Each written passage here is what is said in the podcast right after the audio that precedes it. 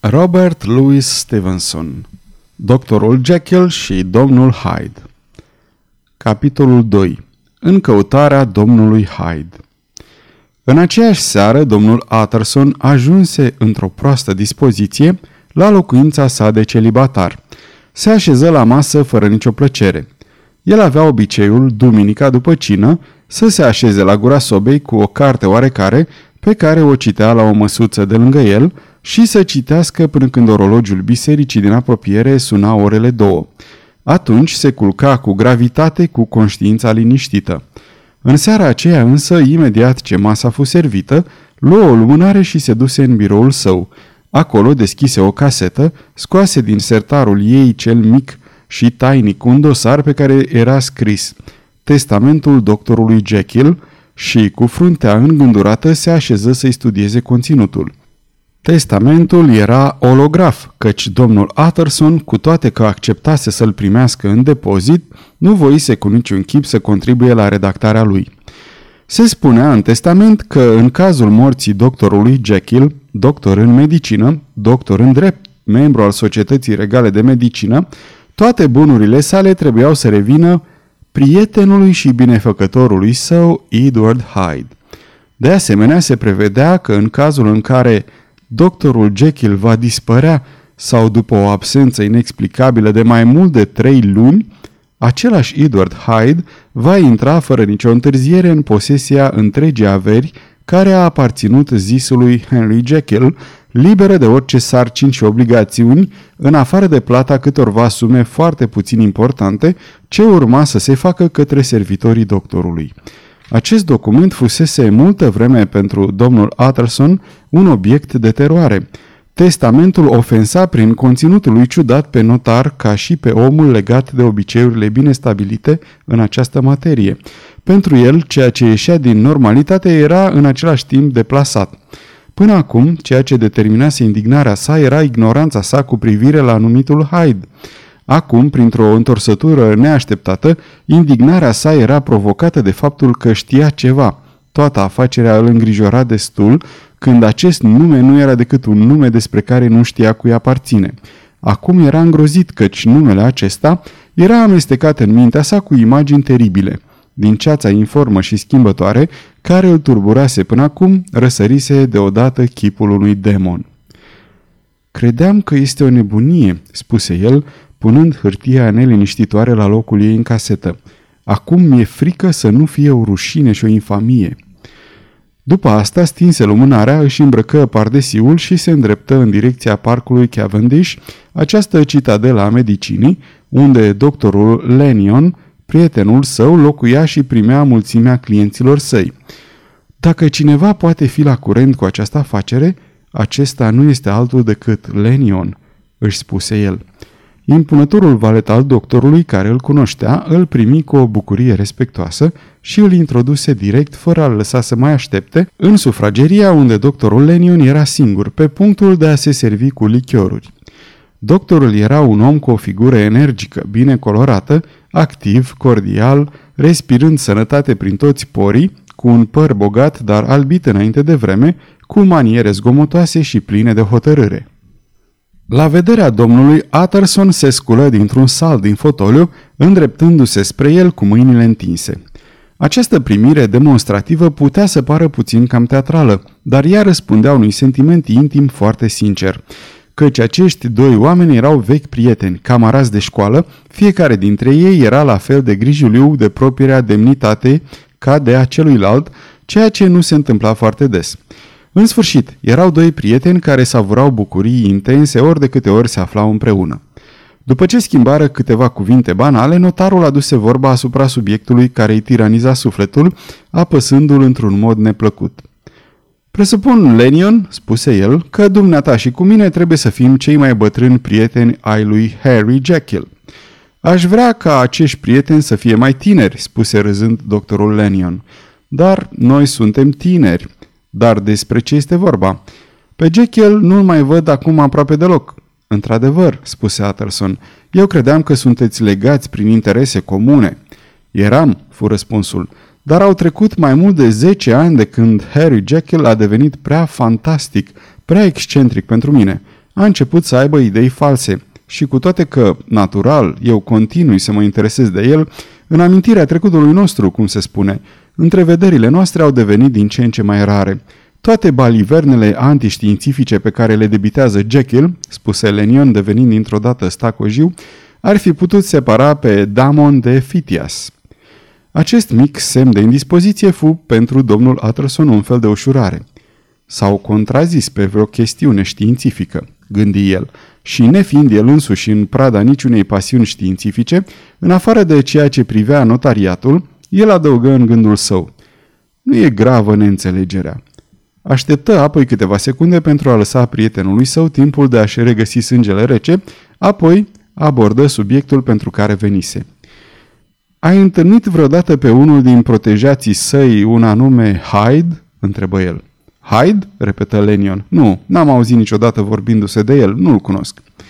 Asta a fost tot ceea ce putut să obțină ca informație notarul cu privire la omul care îl interesa. Întors acasă, încercă zadarnic să adoarmă, să răsuci pe toate părțile în patul său larg, fără să-și poată găsi odihna, până la primele ore ale dimineții. Petrecu o noapte care nu i-a aduse nicio clipă de odihnă. Spiritul său neliniștit lucra în întuneric, asaltat de o mulțime de chestiuni. Când orologiul bisericii din apropierea casei bătu ora șase, domnul Utterson căuta încă soluția problemei. Până în clipa aceea, el fusese preocupat de ea ca de un fel de șaradă, dar în prezent sensibilitatea sa fusese de asemenea angajată și chiar aservită unei chestiuni care se prezentase la început numai sub un aspect de joc intelectual – în timp ce în obscuritatea camerei sale cu perdelele lăsate, el căuta somnul cu îndărătnicie, istorisirea domnului Enfield se desfășura în fața lui într-o succesiune de imagini foarte clare. El vedea mai întâi lungile șiruri de felinare în orașul învăluit în noapte. Apoi silueta unui om mișcându-se repede ca un animal de pradă. Apoi aceea a unui copil întorcându-se în goană de la doctor – Apoi întâlnirea celor două ființe și, în cele din urmă, vedea cum omul trântește la pământ copilul călcând apoi peste el, indiferent la țipetele lui de groază. Vedea cum omul care îi apărea ca un fel de maimuță demonică își continua drumul nepăsător.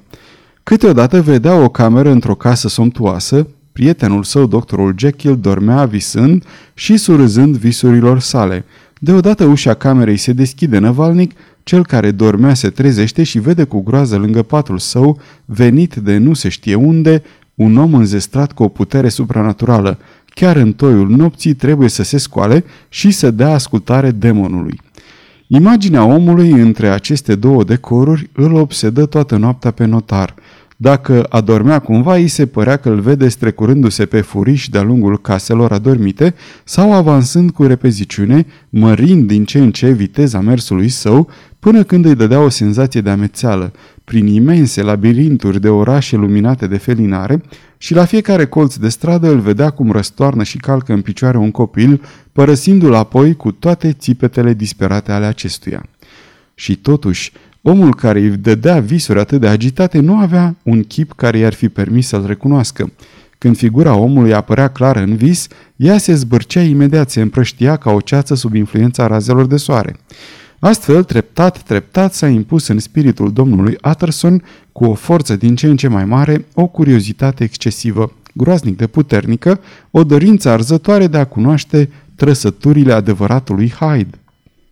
Oh, dacă ar putea vreodată să-și arunce privirea asupra lui, atunci misterul s-ar lămuri, ar dispărea poate cu totul. Astfel se întâmplă adesea cu lucrurile misterioase atunci când le examinezi de aproape. El ar putea să găsească atunci rațiunea acestei preferințe stranii a amicului său sau a supunerii pe care a îndurat-o, numiți acest lucru cum vreți, și s-ar lămuri asupra clauzei surprinzătoare a testamentului – și cel puțin ar fi să vadă un obraz care merită să fie văzut, acela al unui om fără inimă, inaccesibil vreunui sentiment de milă, un obraz care n-a trebuit decât să apară pentru a naște în atât de puțin impresionabilul Enfield o ură fără margini. Din ziua aceea, domnul Utterson începu să stea la pândă ore întregi în fața porții misterioase din strada cu vitrinele frumoase. Dimineața, înainte de deschiderea biroului de notariat, la prânz când afacerile și traficul erau mai mari în strada cea frumoasă, noaptea când luna lumina slab orașul acoperit de ceață, la orice oră de singurătate și de afluență, în orice clipă notarul putea fi văzut la postul său.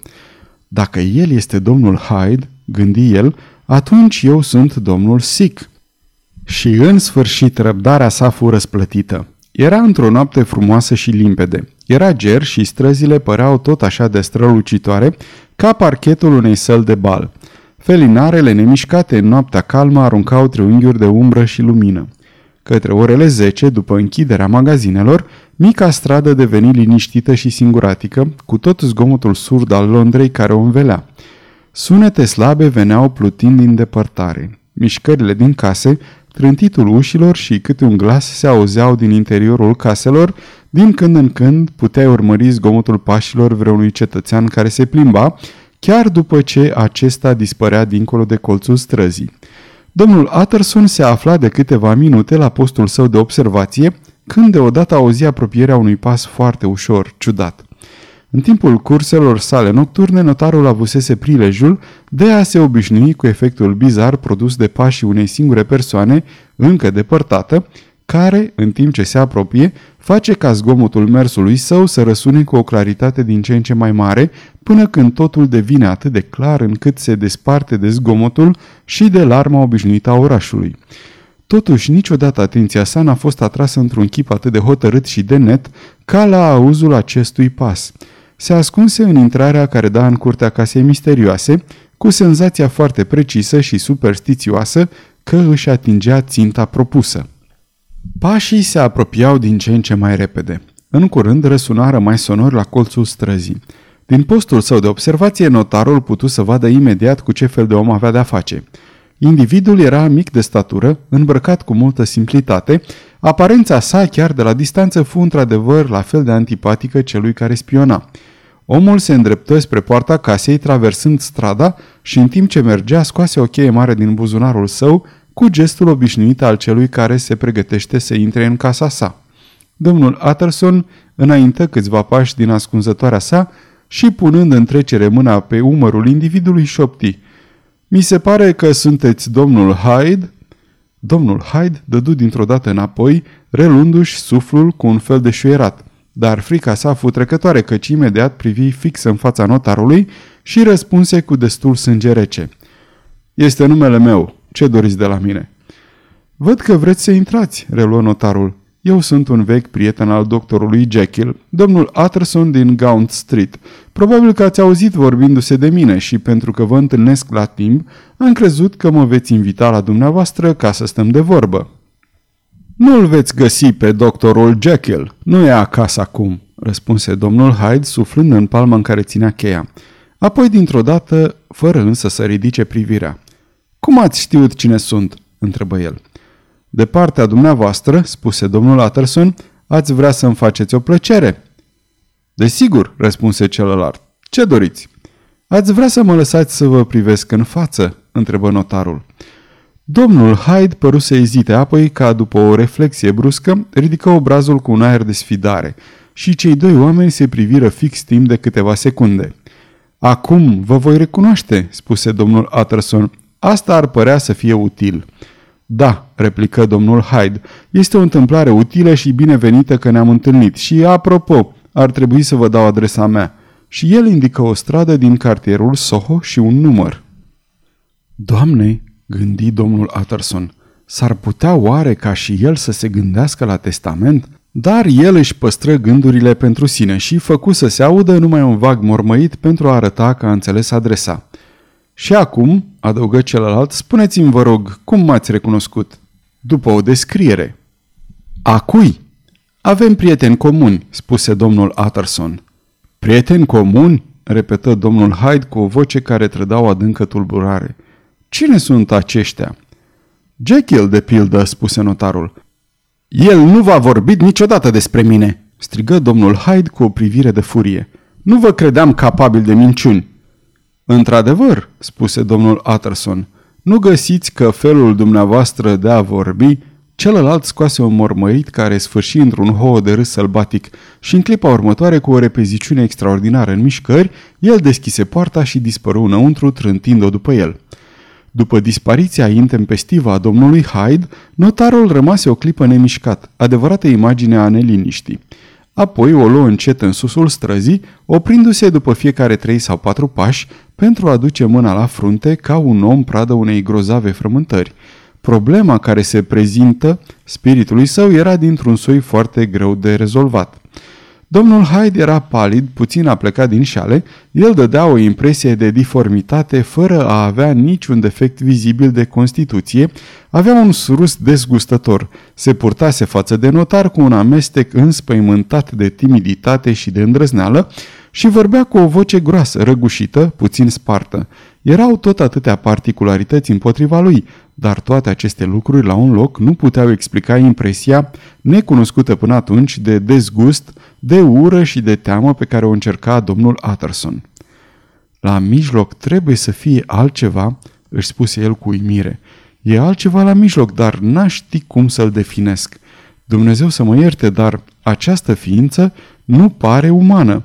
Are ceva de troglodit, aș putea spune. Sau e vechea poveste a doctorului Fell.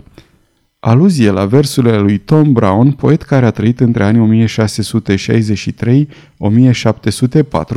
și devenitele celebre poezii în Anglia. I do not love the Dr. Fell, the reason why I cannot tell, but this alone I know all well, I do not love the Dr. Fell. În traducere, nu te iubesc, doctor Fell. Din ce pricină nu știu, dar știu bine că nu te iubesc, doctor Fell sau pur și simplu puterea de proiecție a unui suflet mizerabil care apare dincolo de învelișul de carne spre a desfigura o față. Asta trebuie să fie, cred eu. O, dragul meu prieten Harry Jekyll, dacă vreodată am citit semnătura lui Satan pe un chip omenesc, atunci acest lucru s-a întâmplat când am privit figura noului tău prieten. După ce trecu de colțul străzii, domnul Utterson se găsi într-un scoar împrejmuit de case frumoase și bătrânești, în mare parte decăzute din vechea lor măreție și închiriate acum cu camera și cu apartamentul unor oameni de toate speciile și de toate condițiile sociale.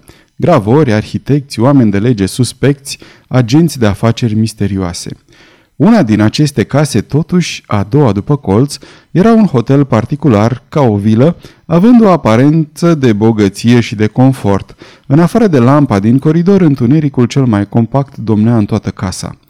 Domnul Utterson se opri în fața porții și bătu. Un bătrân servitor, bine îmbrăcat, veni să deschidă. Doctorul Jekyll este acasă, Paul?" întrebă notarul. Mă duc să văd, domnule," spuse Pul, făcând pe vizitator să intre, în timp ce vorbea într-un hol cu dale vast și confortabil, cu plafonul jos, încălzit, ca o casă de țară, de un foc de lemne strălucitor. Holul era plin de frumoase mobile de stejar de o mare valoare. Vreți să așteptați aici lângă foc, domnule, sau doriți să vă fac lumină în sufragerie?" Aici, mulțumesc, spuse notarul, se apropie de căminul înalt și se sprijini de pervazul lui în cot. El rămase singur în acest hol pentru care prietenul său, doctorul Jekyll, avea o dragoste specială. Chiar Utterson avea obiceiul să vorbească despre el ca despre cea mai frumoasă încăpere din Londra, dar în acea seară el se simți pătruns de un fel de fior. Amintirea obrazului lui Hyde îl întrista adânc. Simțea ceea ce era foarte rar la el, un dezgust de viață și această indispoziție pronunțată îl făcea să citească o amenințare în flăcările jucăușe care își proiectau conturul luminos pe mobile și în pălpâirea lor fantastică de pe plafon. Ei fu rușine de sentimentul de ușurare pe care îl resimți când Pool reveni să-l anunțe că doctorul Jekyll ieșise în oraș. L-am văzut pe domnul Hyde intrând prin vechea poartă a sălii de disecție, Pool, spuse el. Are el oare dreptul să facă asta când doctorul Jekyll nu e acasă? Desigur, domnule, răspunse servitorul. Domnul Hyde are o cheie. Stăpânul dumitale Pool pare să aibă o mare încredere în acest tânăr, reluă notarul cu un ton gânditor. Da, domnule, foarte mare, spuse Pool.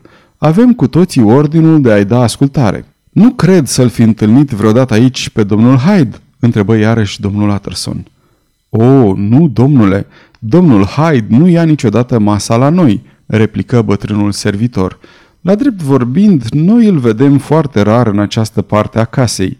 De obicei, el intră și iese prin laborator. Bine, Pool! Bună seara! Bună seara, domnule!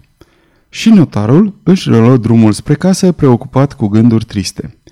Bietul Harry Jekyll, gândi el, mi-e frică să nu fie într-o situație proastă. Când era tânăr, era foarte afemeiat. E mult de atunci, dar nu există prescripție în legea divină. Ah, asta trebuie să fie. Fantoma vreunui păcat de la tinerețe, cancerul vreunei rușine ascunse, pedepsa care se apropie, pe de Claudo, ani de zile după ce memoria a uitat greșeala și când conștiința a iertat-o. Și notarul, înspăimântat de acest gând, medită câtva timp asupra propriului său trecut, scotocind prin toate colțurile memoriei, cu teama de a vedea din întâmplare vreo veche nedreptate sărind dintr-o dată ca un drac din cutia sa. Trecutul său era aproape ireproșabil. Puțini oameni și-ar fi putut reaminti trecutul lor cu atât de puțină teamă. Totuși, el se simțea umilit până în fundul sufletului de toate faptele urâte pe care le-a comis.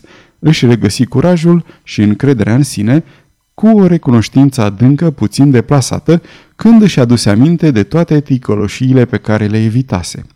În sfârșit, revenind la primele sale preocupări, el întrevăzu o lumină de speranță. Ar trebui observat de aproape acest domn Hyde, își spuse el.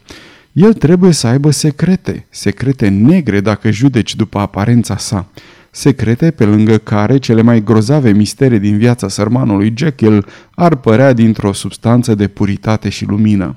Lucrurile nu pot să meargă atât de departe.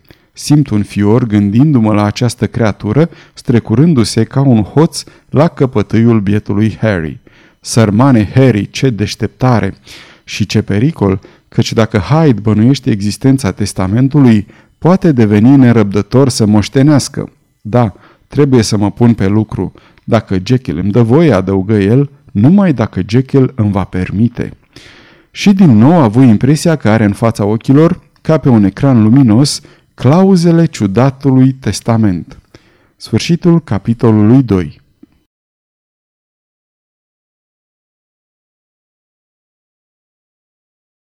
Aceasta este o înregistrare Cărțiaudio.eu. Această înregistrare a fost citită cu respectarea legislației în vigoare pentru www.cărțiaudio.eu. Toate înregistrările Cărțiaudio.eu reprezintă opere din domeniul public și anume au trecut 70 de ani de la moartea autorului. Copierea, reproducerea, multiplicarea, vânzarea, închirierea și sau difuzarea publică sau pe internet a acestei înregistrări fără acordul scris al cărții audio.eu constituie infracțiune și se pedepsește conform legislației în vigoare.